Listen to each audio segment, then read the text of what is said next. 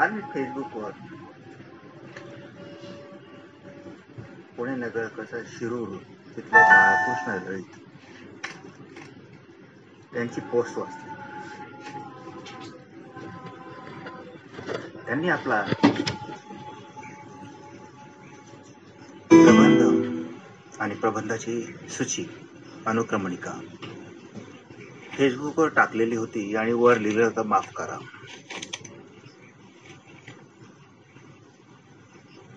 मला काही अर्थबोध झाला नाही. मी लगेच त्यांना फोन केला. म्हटलं काय झालंय नेमकं असं? माफी मागण्यासारखं. तेव्हा गुलगडा झाला. साधारणतः पंचवीस तीस वर्षापूर्वी त्यांनी काम केलंय. आणि कुठल्या तरी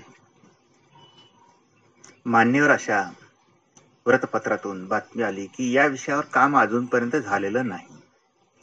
आणि ते वक्तव्य एका विद्वानाचं होतं तथाकथित विद्वानाचं.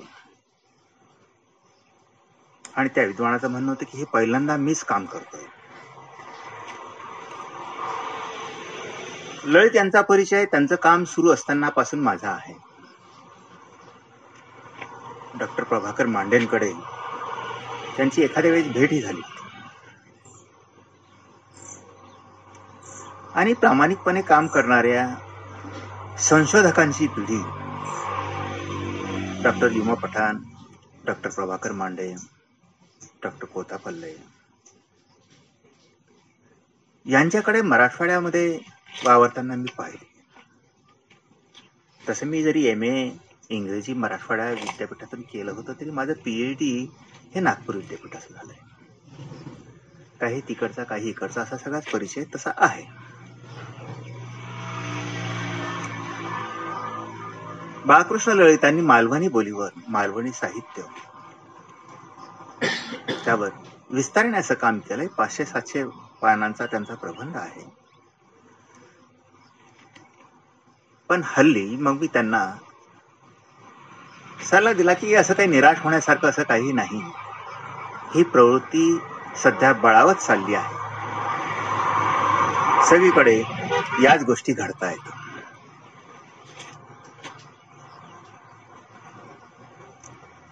मग त्यांना म्हटलं मी ऐरणीचा शब्दकोश ऐंशी ते नव्वद या कालावधीमध्ये केला होता. पंच्याऐंशी शहाऐंशी सत्याऐंशी ला मी प्रकाशनासंबंधी खूप मोठी धडपडही केली होती. विद्यापीठ साहित्य संस्कृती मंडळ खाजगी प्रकाशक यांच्याकडे प्रयत्न केला होता. त्यानंतर सत्त्याण्णवला नागपूरच्या व्ही व्ही कुलकर्णींच्या डॉक्टर व्ही व्ही कुलकर्णी यांनी पुण्याचे श्रीपाद देशमुख यांना या कोशाविषयी माहिती दिली आणि श्रीपाद देशमुखांनी ते कोश एकोणीसशे सत्त्याण्णव ला छापले. ऐराणी बोली भाषा वैज्ञानिक अभ्यास ऐराणी बोली म्हणी आणि वाक्प्रचार. आणि ऐराणी बोलीशी संबंधित अशा सात पुस्तकांचा करार त्यावेळी मी केला होता. त्यांनी ती सहा महिन्यात ही छापलीत आणि मला ती रॉयल्टी दिली. त्या काळात त्यांनी मला जवळजवळ साठ हजार रुपयापर्यंत रॉयल्टी दिली. ही बाब सत्त्याण्णवची त्यानंतर अठ्ठ्याण्णवमध्ये अहिराणी साहित्य संमेलन झालं. तिथला अध्यक्ष ज्याच्या हस्ते मी या पुस्तकांचं प्रकाशन केलं होतं अहिराणी शब्दकोशाचं तो अध्यक्षच त्या साहित्य संमेलनाच्या अध्यक्ष पदाच्या पदावरून बोलतोय की ऐराणी बोलीचा शब्दकोश अद्याप झालेला नाही तो झाला पाहिजे त्यावर काम केलं पाहिजे कोणीतरी. म्हणजे आपण मागील वर्षी शब्दकोशाचं प्रकाशन केलं हे ते सविस्तरपणे विसरले त्यानंतर दुसरं साहित्य संमेलन हे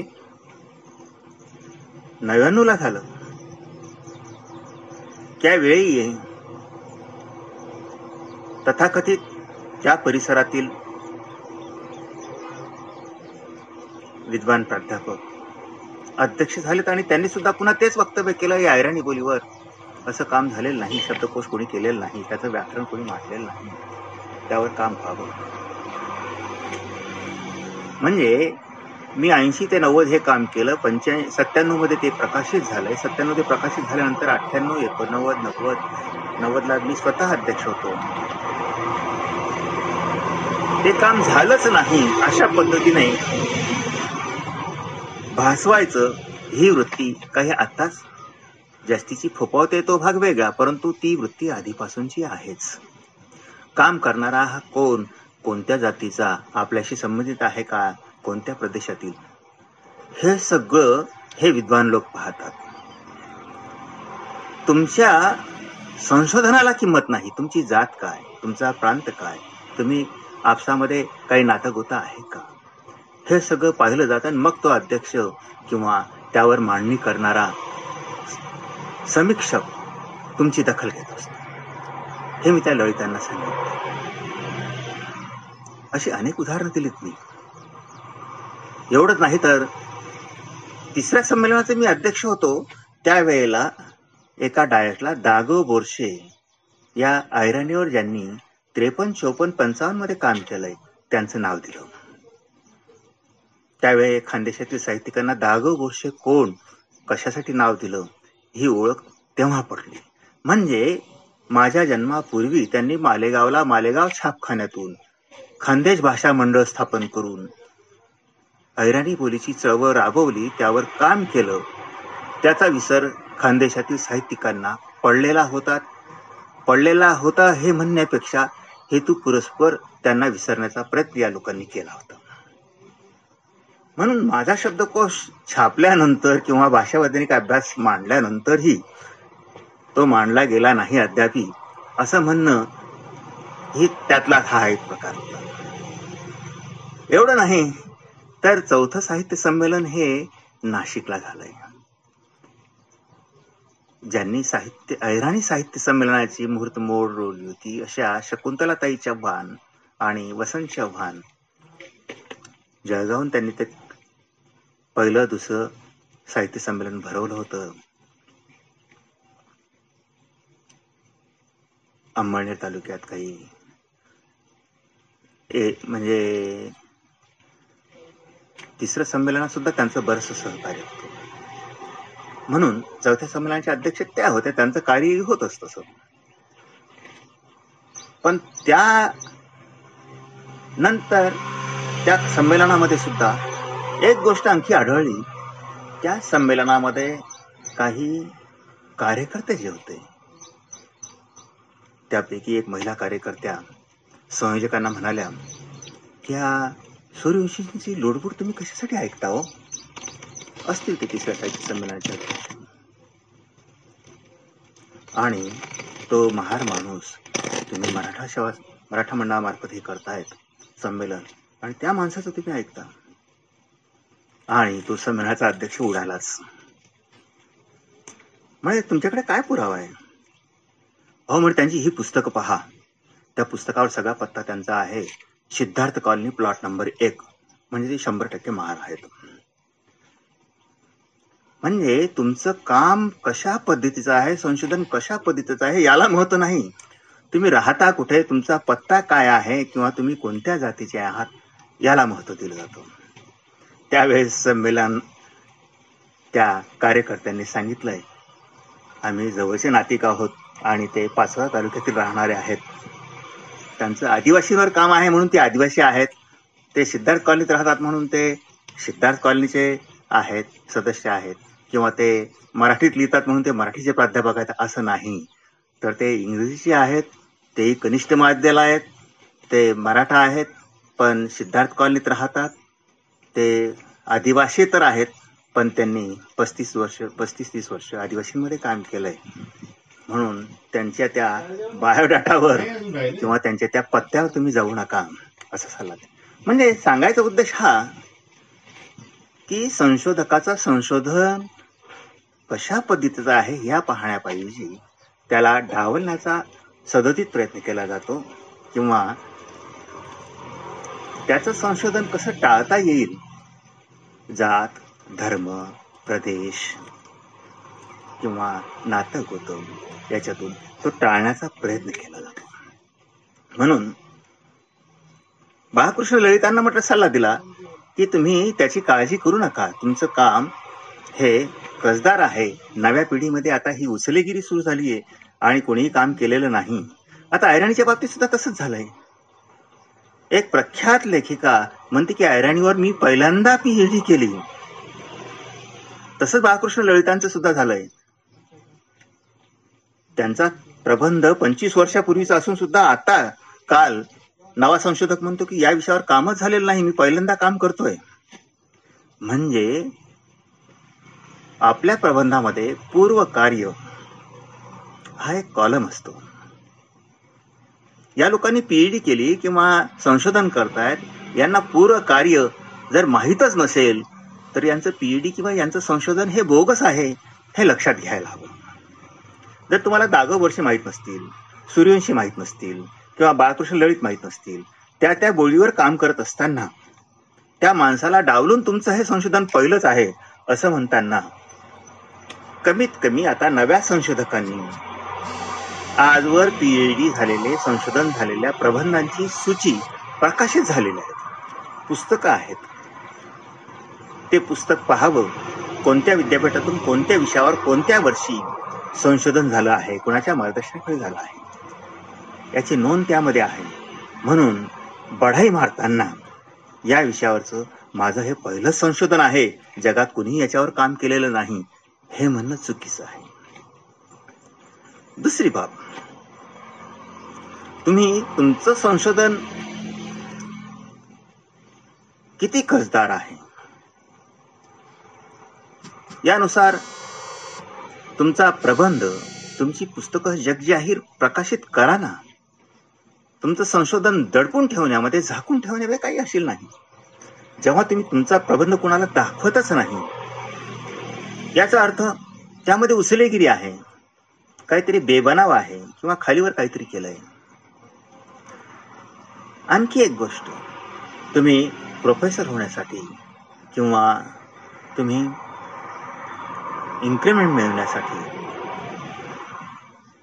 किंवा कुठेतरी मोठा हुद्दा मिळवण्यासाठी पीईडी करता पीईडी केल्यानंतर तुमचं जे फलित आहे ते साध्य झाल्यानंतर तुम्ही तो विषय बाजूला सारता.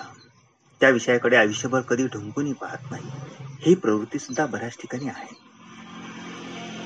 आता बाळकृष्ण ललितांनी त्यावर काम केलं नंतर पुढे ते काम करतायत. तसंच हरिश्चंद्र बोरकरांनी झाडीबुलीवर काम केलं. त्यांचं अजूनही वय झाल्यानंतर प्रकृती साथ देत नसतानाही त्यांचं काम सुरूच आहे. ऐराणीवर मी काम केलंय. ते काम झालंय संपलंय असं नाही. तर ते काम अजूनही सुरूच आहे. शब्दकोश झाला ऐराणी बोली सुलभ व्याकरण झालं ऐराणी बोलीचा सचित्र कोश झाला.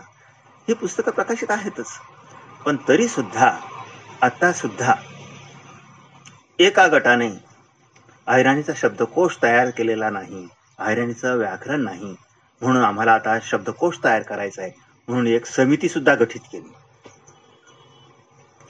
म्हणजे या समितीने शब्द गोळा करायचे आणि तो अद्यावत असा मोठा शब्दकोश तयार करायचा असा त्यांचं ध्येय होता.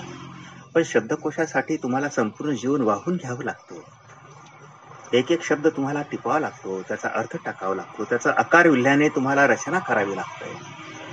त्याच्यासाठी लेक्सोग्राफीचं शब्दकोशाच्या कौशल्याचं ज्ञान असावं लागतं त्याचा अभ्यास करावा लागतो. आता तुम्ही कोणालाही सांगणार रोजंदारीवर लावलेल्या पोरांसारखं की हे शब्द गोळा करून आणा. ठीक आहे शब्द गोळा होतील. दहा पोते गोळा झालेत. दहा पोते गोळा झाल्यानंतर ते एकत्रित ओतल्यानंतर त्यांचं तुम्हाला आकार विल्ह्याने मांडणी करायची. त्याला संपूर्ण आयुष्य वेसावं लागतं. आता माझं काम मी ऐंशी मध्ये सुरू केलंय. ते काम संपलेलं नाही. अजूनही सुरूच आहे. अजूनही मला नवा शब्द मिळाला की माझ्या त्या एकूण त्या टेक्स्टमध्ये मी तो ऍड करत असतो. जेव्हा केव्हा पुढची आवृत्ती निघेल तेव्हा त्या शब्दांचा भरणा त्यामध्ये येईल. माझं काम जेव्हा मी ऐंशी नव्वद या काळामध्ये केलं त्या काळात आयरनीवर कोणी लिहत नव्हतं. त्यामुळे टेबलवर बसून त्या शब्दांचं संकलन होणारं नव्हतं.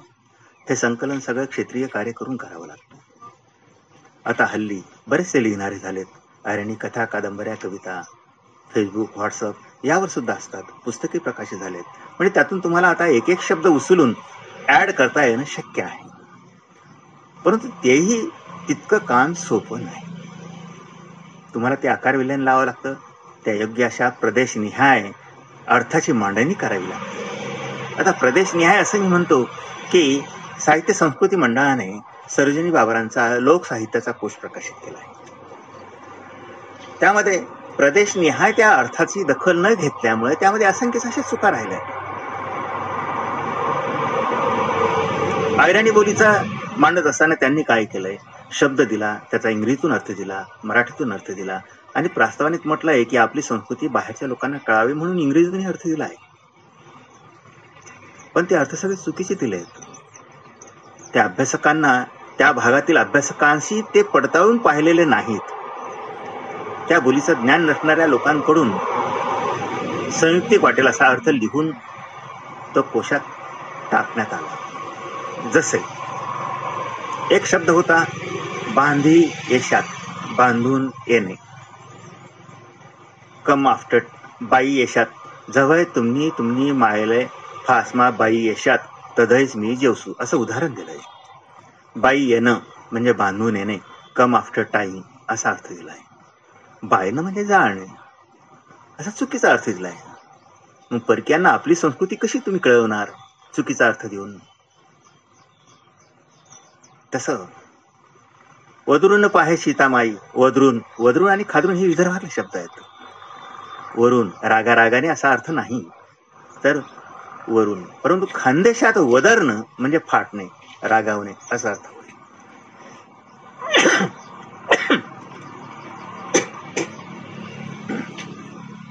तसाच प्रकार. काय पाहता डवरा धला धरा धलाल डवरा. शेताला काय पाहताय? ढग जमून आलेत पाऊस येणार आहे डवरे धरा. पण अर्थ काय दिलाय? डवरा. नदीच्या पात्रातील खोल खड्डा. Ditch in river bed. अहो डवरा हे कृषी साधन आहे. शेतकऱ्याचा कृषी क्रिया करण्याचं एक साधन आहे. त्याला डवरा आणि क्रियापद आहे डवरणे. पण तो हा विदर्भातला शब्द आहे. खानदेशात डवरणं म्हणजे विनाकारण भटकणे. नाही विदर्भात डवरणं ही कृषी क्रिया आहे. म्हणजे त्या त्या भागातील शब्दावलीचा अभ्यास असल्याशिवाय तुम्हाला अर्थ देता येणार नाही. आता नेमकं काय झालंय? की माझा जन्म खानदेशातला बालपण खानदेशात गेलंय. प्राथमिक माध्यमिक शिक्षण मराठवाड्यात गेलंय. नोकरी सहा सात वर्ष विदर्भात गेली. म्हणजे मराठवाड्यातली बोली खानदेशातली बोली आणि विदर्भातली बोली यांच्या संपर्कात मी आलो. घरी कृषी व्यवसाय त्यामुळे कृषी क्रिया कृषीशी संबंधित शब्दावली यांच्या संपर्कात मी आलो. म्हणून मला कृषी कृषी जीवनविषयक सचित्र कोशी बनवता आला शब्दांचं संकलन करता आलं आणि त्यामध्ये मला रमवान होता आलं. म्हणून बाळकृष्ण ललित तुम्ही अजिबात नाराज होऊ नका. या गोष्टी सुरूच असतात. आपल्या कामाची दखल. जेव्हा अभ्यासक पाहतात तेव्हा ती घेतली जाते आणि अर्ध्या हकुंडावर पिळ होणाऱ्यांची दखल आपोआपच पुसली जाते. तुम्हाला असं वाटत असेल की आपल्यानंतर आपली नावं पुसण्याचा हा कार्यक्रम सुरू आहे?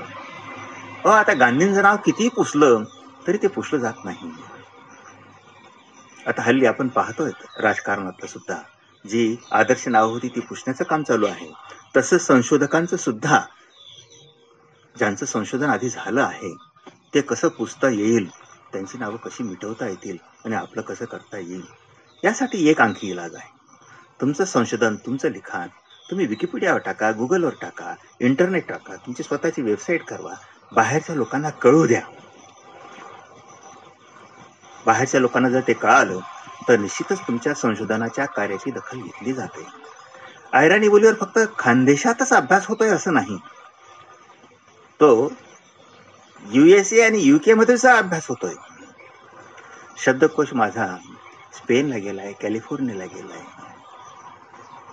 एवढंच नाही तर युके आणि युएस यांच्या संयुक्त विद्यमानाने पीपीएच नावाचा एक प्रोजेक्ट होता. त्या प्रोजेक्टमध्ये आठ दिवस मी काम केले. त्यांनी डॉलरमध्ये पैसे दिले.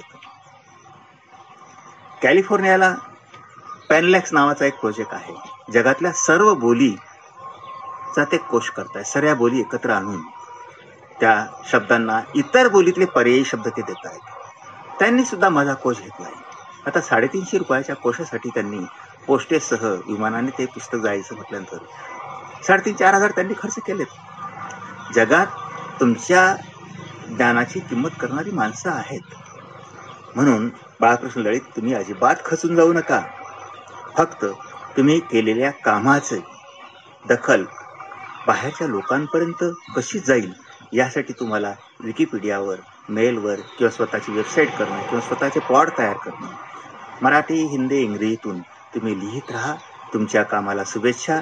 शेवटी आपली जी जुनी पिढी आहे ज्यांनी काम केलं आहे त्यांची परस्परांना आपल्या कामाची जाणीव आहे. त्यामुळे तुम्ही खचून जाण्याचं काही कारण नाही. वृत्तपत्र काही छापत असतील. एखादा प्राध्यापक सध्या तो नावाजलेला असेल परंतु तो किती पाण्यात आहे हे अभ्यासकांना ताबडतोब कळतं. याला पूर्व कार्य माहीत नाहीत. आधीचं कोणी काम केलं हे माहीत नाही. आणि हा पीएचडी करतोय म्हणजे याची पीएचडी ही बोगस आहे हे अभ्यासक आपोआपच जाणून घेतात. म्हणून वाईट वाटून घेणार बाळकृष्ण लढित आणि बाकीच्या सर्व संशोधकांना शुभेच्छा धन्यवाद नमस्कार.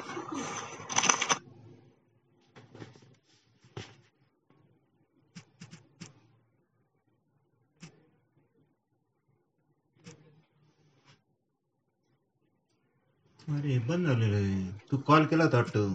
हा. बंद होऊन गेलं ते. मी ते वाट पाहतोय. Parecerme que me cual que la otra.